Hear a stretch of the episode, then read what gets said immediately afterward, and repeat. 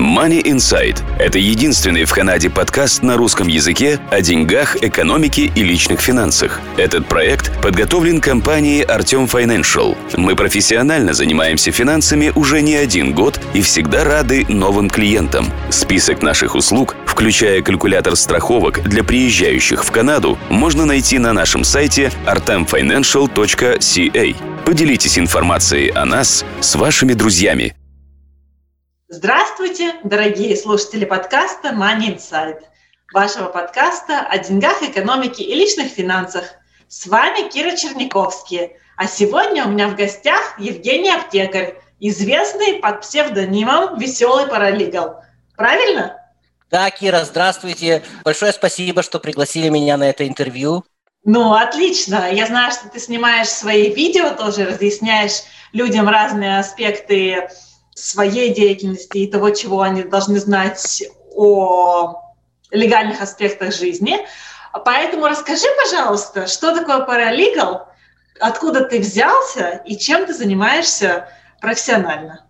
Значит, э, меня зовут Евгений Аптекарь. А я работаю в адвокатской конторе, которая называется Ротвич Стамулович Professional Corporation. И эта контора занимается в основном а, налогами и корпоративным а, правом. О, это сложно. Да, это сложная тема, и это тема адвокатская, потому что паралигалы не имеют права по закону заниматься налогами и корпоративным правом. Мы можем только помогать адвокату э, в этой области. Кроме этого, я веду свою частную практику, и здесь я могу делать это сам, без адвоката, от начала до конца, и представлять клиентов в суде. Это в основном я делаю small claims court, то есть э, суд по мелким тяжбам, и еще немного занимаюсь а, диспутами между арендодателями и арендаторами. Это делается в Landlord and Tenant Board. Ты спросила, что такое паралигал. А, я не могу сейчас дать четкого определения, что такое паралигал, но паралигал – это юрист, который может вести мелкие дела в разных областях. То есть мы можем представлять клиента в суде по мелким тяжбам, в разных трибуналах, но не можем представлять клиентов в судах высшей инстанции. И также мы ограничены в тех а, аспектах права, которые мы можем вести. К примеру, мы не имеем права представлять клиентов в семейном праве, хотя, в принципе, такой э, проект сейчас рассматривается в Онтарио. О, это было бы здорово.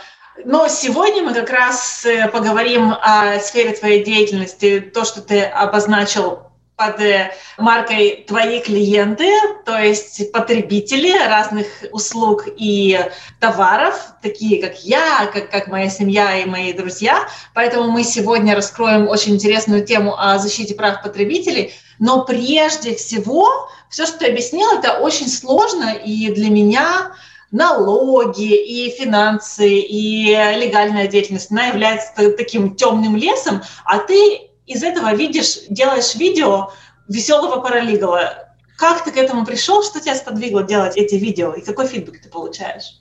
Смотри, Кира, я еще когда был студентом в колледже, э, Centennial College, я обратил внимание на то, что очень много англоязычных ресурсов, объясняющих широкому кругу людей какие-то базисные эм, вещи в юриспруденции, чтобы люди понимали, к кому нужно обратиться с определенной проблемой, способы решения каких-либо проблем и, и так далее. И я не нашел ни одного ресурса на русском языке. Поэтому я решил, э, ну, а кто, если не я?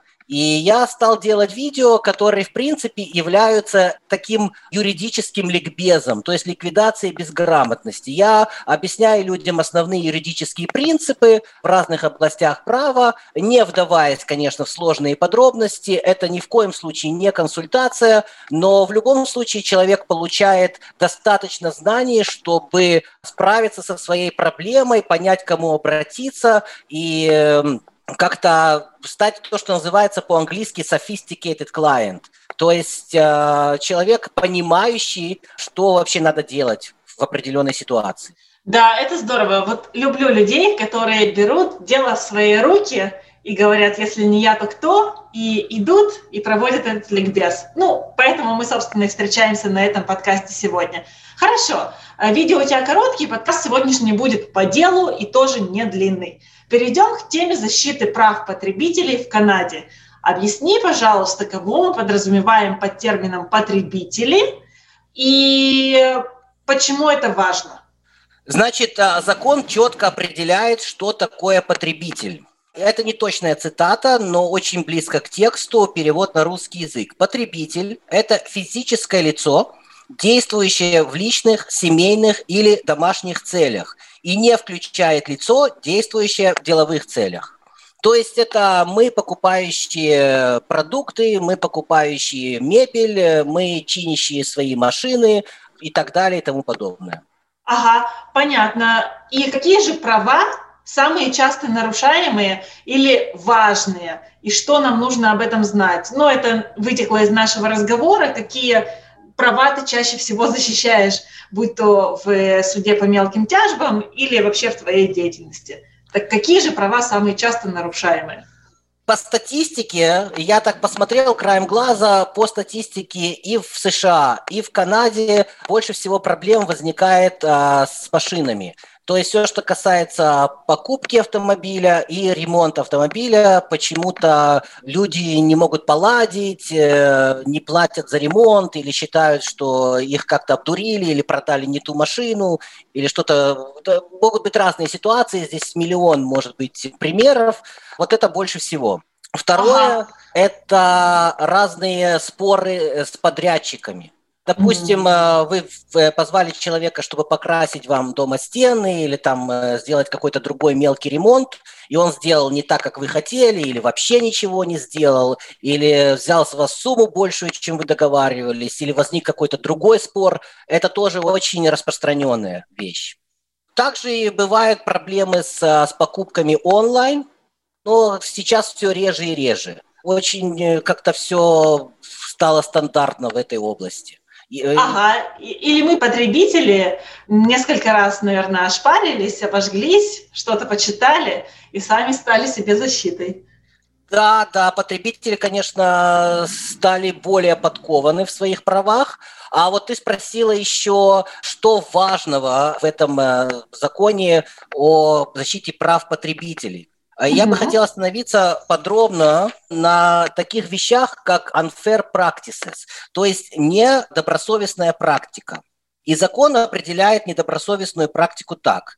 Если человек делает ложное, вводящее в заблуждение или обманчивое утверждение, то это считается недобросовестной практикой. Я приведу самый простой пример. Э, допустим, вы купили онлайн наушники, и вам нужны наушники, которые будут водонепроницаемыми, потому что вы собираетесь бегать, заниматься спортом под дождем. Вам сказали, да, эти наушники водонепроницаемые, на сайте написано, что они водонепроницаемые. Когда к вам пришли эти наушники, оказалось, что после первой капли дождя они испортились.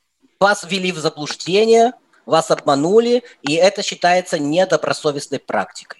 Есть еще и вторая часть, что такое недобросовестная практика. Это по-английски unconscionable, то есть бессовестная практика.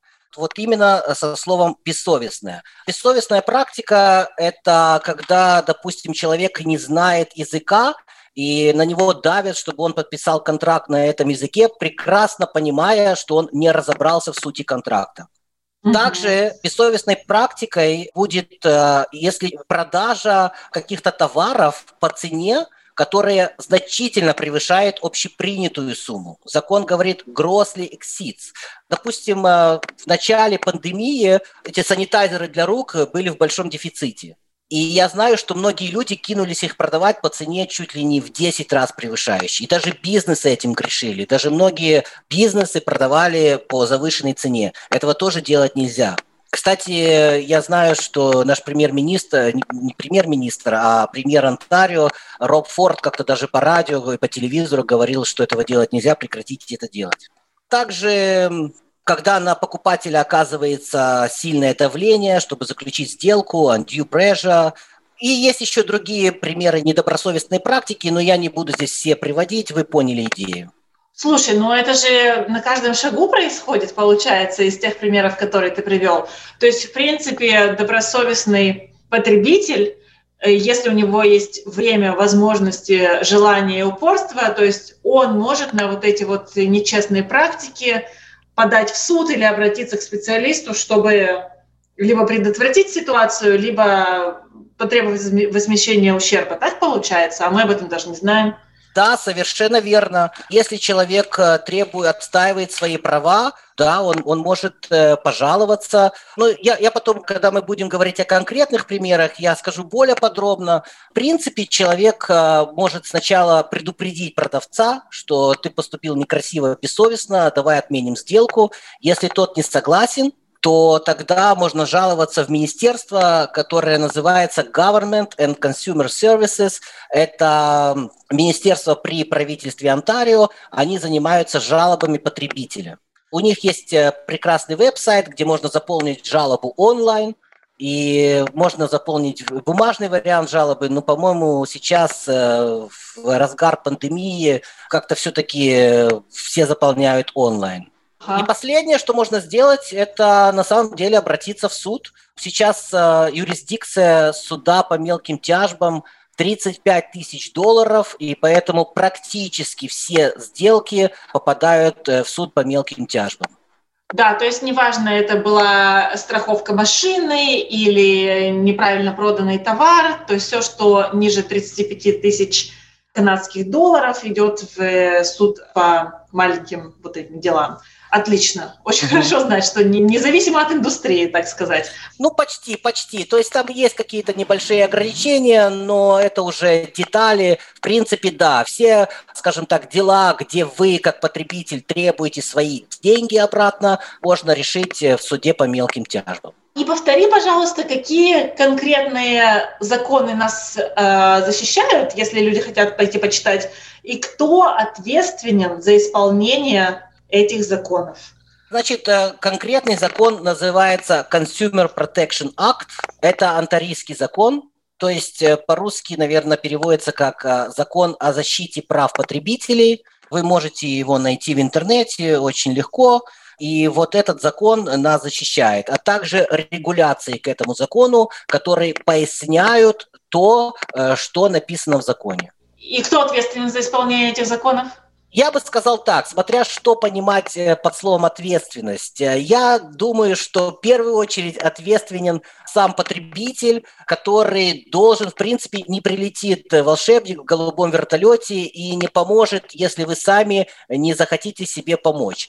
Поэтому, как я сказал ранее, вы должны написать письмо э, тому недобросовестному бизнесу. Это первый шаг. Э, затем вы должны пожаловаться в, в это Ministry of Government and Consumer Services.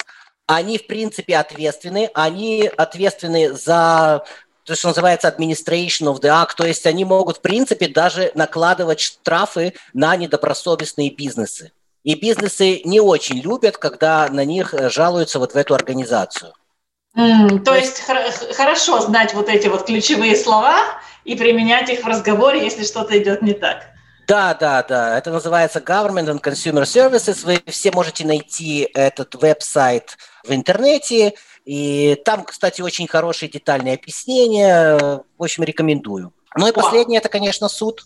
Суд – это последняя mm-hmm. инстанция. Да, последнее выше, так сказать. Ну хорошо, тогда давай вернемся к примерам, которые мы хотели начать обсуждать и даже немножко начали. Хочу сегодня разобрать два примера. Первый карантинный ковидный, э, который ты уже упомянул, который касается покупок онлайн. Как наши вот эти вот законы, которые ты упомянул, защищают нас, потребителей, когда мы покупаем, ну, например, ну, например, в Амазоне. Многие угу. покупают в Амазоне, 90% покупают в Амазоне. Окей, а раз мы затронули тему Амазона, то прежде всего я хочу сказать, что Амазон один из самых безопасных сайтов.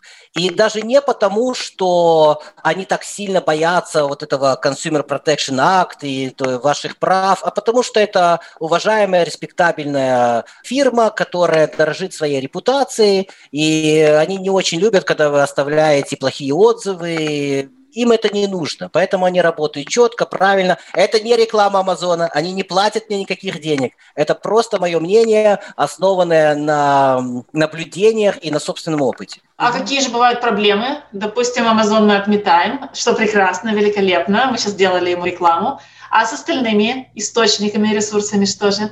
А давайте посмотрим, что говорит закон, и если возникнут проблемы, которые закон описывает, то вы сможете понять, э, как подступиться к этой проблеме.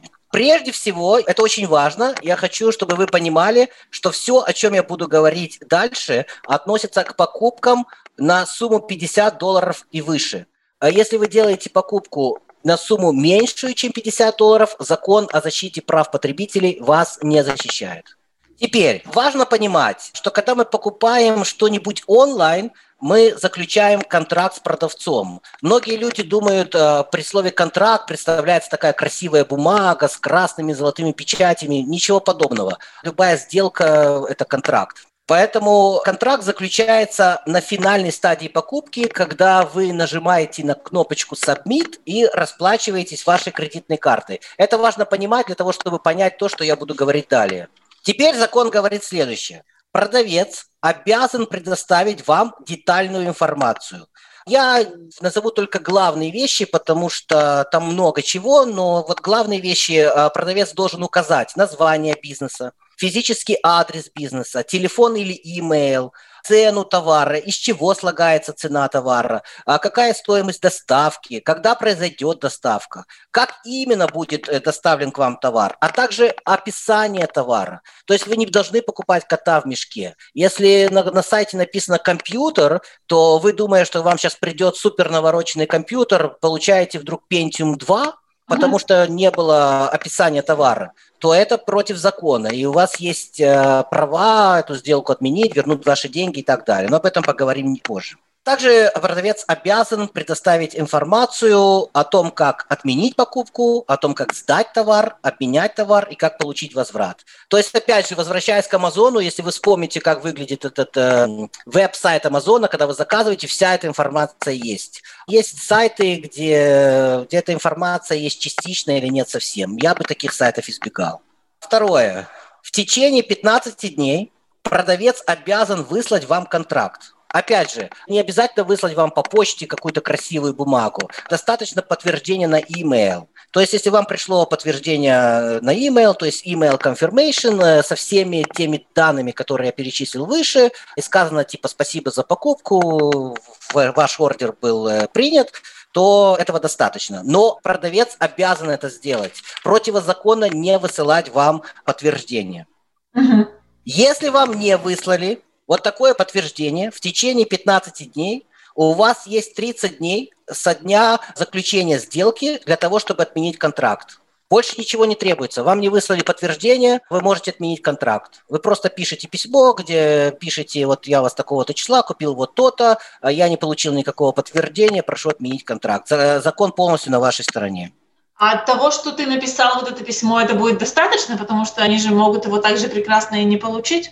Ну, опять же, вот эти тонкости, да, конечно, возможны разные споры. То есть они могут сказать, мы не получали письмо, но это все решается. А, во-первых, на них подается жалоба в этот uh, Government and Consumer Services.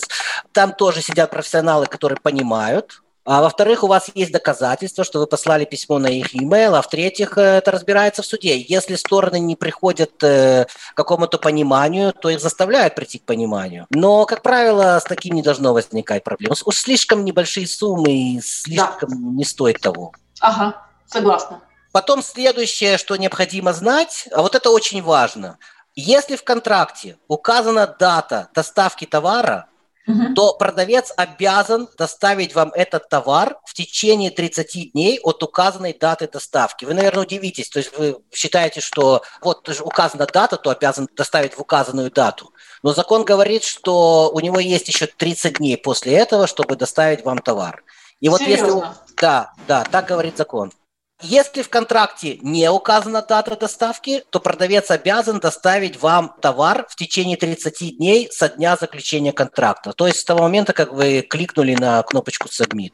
Ага, и а, а как же вот это было в COVID, когда все задерживалось? То есть люди просто закрывали глаза на то, что мне не пришел товар вовремя, потому что ведь э, многие поставщики опаздывали опаздывали более чем на 30 дней. А, ну, тут, как правило, люди пытались все-таки уложиться в 30 дней. Здесь я не очень хотел затягивать это все, но в принципе есть такая вещь, как а, согласие. Если человек согласился с тем, что его товар запоздает, и сказал, да-да, ничего страшного, привезете как-нибудь потом, то это, это нормально. Они имеют право соглашаться, и тогда сделка не отменяется, все хорошо. Только если вы не согласны. Конечно, понятно. Баба Яга против, значит, это плохо. Хорошо. Да. А мы что-то еще не договорили по поводу онлайн-покупок? По поводу онлайн-покупок, э, если они не предоставили вам товар в течение 30 дней, то вы тоже имеете право отказаться от сделки. И еще последнее, я очень быстро скажу, что если имела место вот какая-то недобросовестная практика из тех, которые я перечислил выше, какое-то искажение фактов, э, ну, тот пример, что я привел с наушниками, вам продали водопроницаемый вместо, то есть вам продали те, которые пропускают воду вместо водонепроницаемых, то вы имеете право отменить такую сделку в течение года. Ого. Я обращаю ваше внимание, да, именно года. Именно потому, что имела место недобросовестная практика. И неважно, если... А, ну, собственно, наушники же будут попорчены. То есть они в кондиции нехорошие будут, будут возвращены продавцу. В таких случаях всегда возникает куча мелких нюансов. Продавец, конечно, скажет, ты испортил товар, а вы будете заявлять, а ты мне сразу дал не тот товар, но у вас больше, больше силы в данном случае, в конечном итоге, скорее всего, в такой мелочи продавец скажет, верните мне наушники SIS, вот как они есть, э, вот ваши деньги, до свидания. А он просто не захочет связываться. Ну, скажем так, нормальный продавец. А если нет, то, ну, да, жалобы, дальше по ступенькам. Ну да, дальше интересное разворачивание событий. Хорошо, отлично, с этим понятно. Я вижу, что закон на нашей стороне, что прекрасно.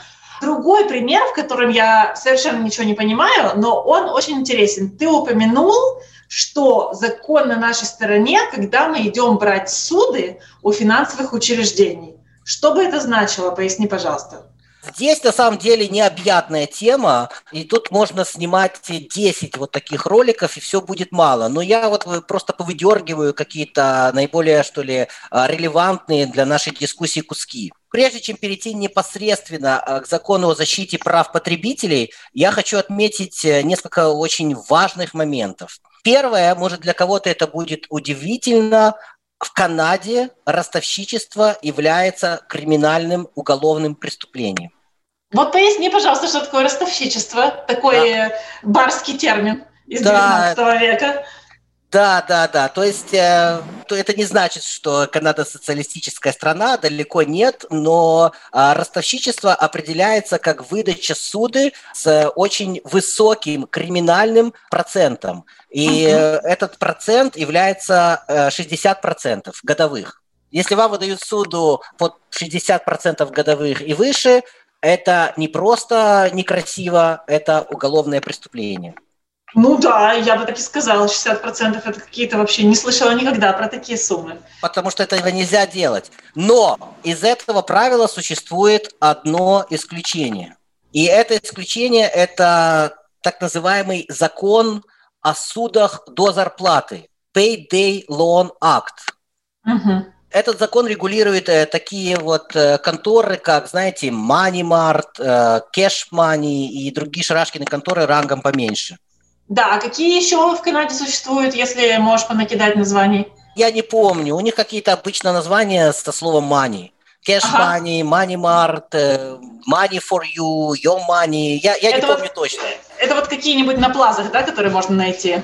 Да, да, да, да, да, вот эти. У них там, э, они занимаются выдачей суд, и еще какими-то сервисами. У них также есть Western Union, как правило, вот такие вот э, организации, скажем, конторы. И вот у них, э, для них сделано исключение. Они выдают, как правило, суды на очень короткие сроки, иногда на пару дней, иногда на неделю, на две недели, вот так. Ну, то есть э, смысл этой суды до зарплаты. То есть зарплата пришла, вы отдали деньги. И вот им разрешается брать, я давно не смотрел этот закон, последний раз, когда я смотрел, было так, им разрешается брать 15 долларов на каждые 100 долларов, выданные вам на две недели. То есть, если вы взяли у них 200 долларов на две недели, то через две недели вы отдадите 230 долларов. А если посчитать годовой, потому что речь идет о годовом проценте, а не, а не двухнедельном. Если посчитать годовой процент, то там получится какой-то, я даже не знаю, какое слово подобрать, какой-то конский процент просто близко к 400 процентам. То есть там вообще, там такое ростовщичество, что Просто... Ну, слушай, да, очень привлекательный бизнес получается. И подожди, а как же закон нас защищает? Э, потому что вроде как, если мы эти деньги берем, то мы же вроде как согласились на эти условия. Да, э, в принципе, если банк сделает так и даст вам под такой процент, то его просто, ну, я не знаю, закроют, а, главу банка будут судить, это уголовное преступление, как я сказал выше. Но для них сделано исключение совершенно законно, поэтому они так и делают. Слушай, а получается, если вот э, мы в такой ситуации сложной, мы пошли, взяли эти деньги, даже если мы знали, что это бешеный процент, и потом мы пожалели об этом, нас закон будет защищать в этом, в этом случае? Нет, вы взяли все законно, вы, никто не нарушил никаких законов. Для них работает вот этот э, Payday Loan Act. Они... Нет, если, если они превысят даже эти проценты, которые на самом деле ужасающие, то да, а если они все сделают по закону, от чего защищать? От законной деятельности закон не защищает. То есть получается, что этот э, закон на суды на финансовую деятельность, он э, работает на все финансовые учреждения, кроме тех странных маленьких, и нужно, по идее, что делать людям, прежде чем они обращаются вот в эти вот э, киоски? Как проверить, подпадают они под этот акт или нет? Ну, во-первых, э, надо прочитать э, закон Payday Loan Act, и там четко указано, кто подпадает под э, действие этого закона, а кто нет. Конечно, банки нет. Конечно, все уважающие себя большие организации нет. Э, частные люди тоже, как правило, нет. Только вот такие маленькие организации, которые выдают суды на короткий срок, что называется, до зарплаты. Но mm-hmm. если вы хотите очень детально разобраться, то вы можете прочитать закон, и там будет четко написано, кто именно подпадает под действие этого закона. Ага, понятно. Слушай, очень много информации интересной сегодня, и мы ее смогли уложить, в принципе, в достаточно сжатые сроки, в сжатое время. Скажи, пожалуйста, как нашим слушателям тебя можно найти, как к тебе обратиться, потому что много тизеров и интересных таких вопросов, которые можно раскрывать и раскрывать еще мы накидали, и наверняка у людей возникнут дополнительные вопросы, или, может быть, они ну, нуждаются в твоей помощи, что ли. Ну, во-первых, э, мне можно позвонить по телефону, я не знаю, будет ли правильно здесь э, давать э, свой телефон в эфире. Во-вторых, меня можно найти на Фейсбуке, меня зовут Евгений Аптекарь, и я под этим именем есть на Фейсбуке, мне можно написать личное сообщение в мессенджер на Фейсбуке. Еще раз повторяю, Евгений Аптекарь, английскими буквами, по-моему, написано. Меня также можно со мной связаться через мой YouTube-канал «Веселый паралигал», по-русски, да? Да, да, да, да. Э, если написать русскими буквами «Веселый паралигал», то подайте на мой YouTube-канал, и там есть email для связи. Также можно написать, э, там есть э, discussions, такой ярлык. Туда можно написать. Я тоже постоянно проверяю, написали мне или нет. То есть очень много способов со мной связаться. Я вот открыт для всех, готов помочь каждому. Отлично, спасибо тебе большое. Я чувствую себя более защищенной, чем полчаса назад. И на этом мы попрощаемся с Евгением Аптекарем и будем ждать следующих подкастов и твоих видео веселого паралигала, и наших будущих встреч на канале Money Insight. Ира, спасибо большое за интервью. А, я на самом деле ценю вот э, такое общение. Буду очень рад, если эта информация кому-нибудь на самом деле поможет. Да, спасибо большое. А вы, дорогие слушатели, если информация вам помогает, обязательно пишите нам фидбэк на YouTube-канале, на нашем сайте, еще лучше в группе «Финансы с Артемом». А пока что я Кира Черниковский, хост подкаста Money Insight. Прощаюсь с вами и всем вам удачи и успехов в деньгах. Пока! Данный подкаст сделан лишь для вашей информации. Компании, инвестиции, страховые продукты и другие материалы, упомянутые в подкасте, упомянуты лишь для ознакомления и не являются рекомендацией к действию. Так как мы не знаем вашей конкретной ситуации, то мы не можем нести ответственность за ваши действия после прослушивания подкаста. Пожалуйста, обращайтесь к специалистам, если вы не уверены, как поступить. Спасибо, что слушаете нас и не забывайте задавать вопросы.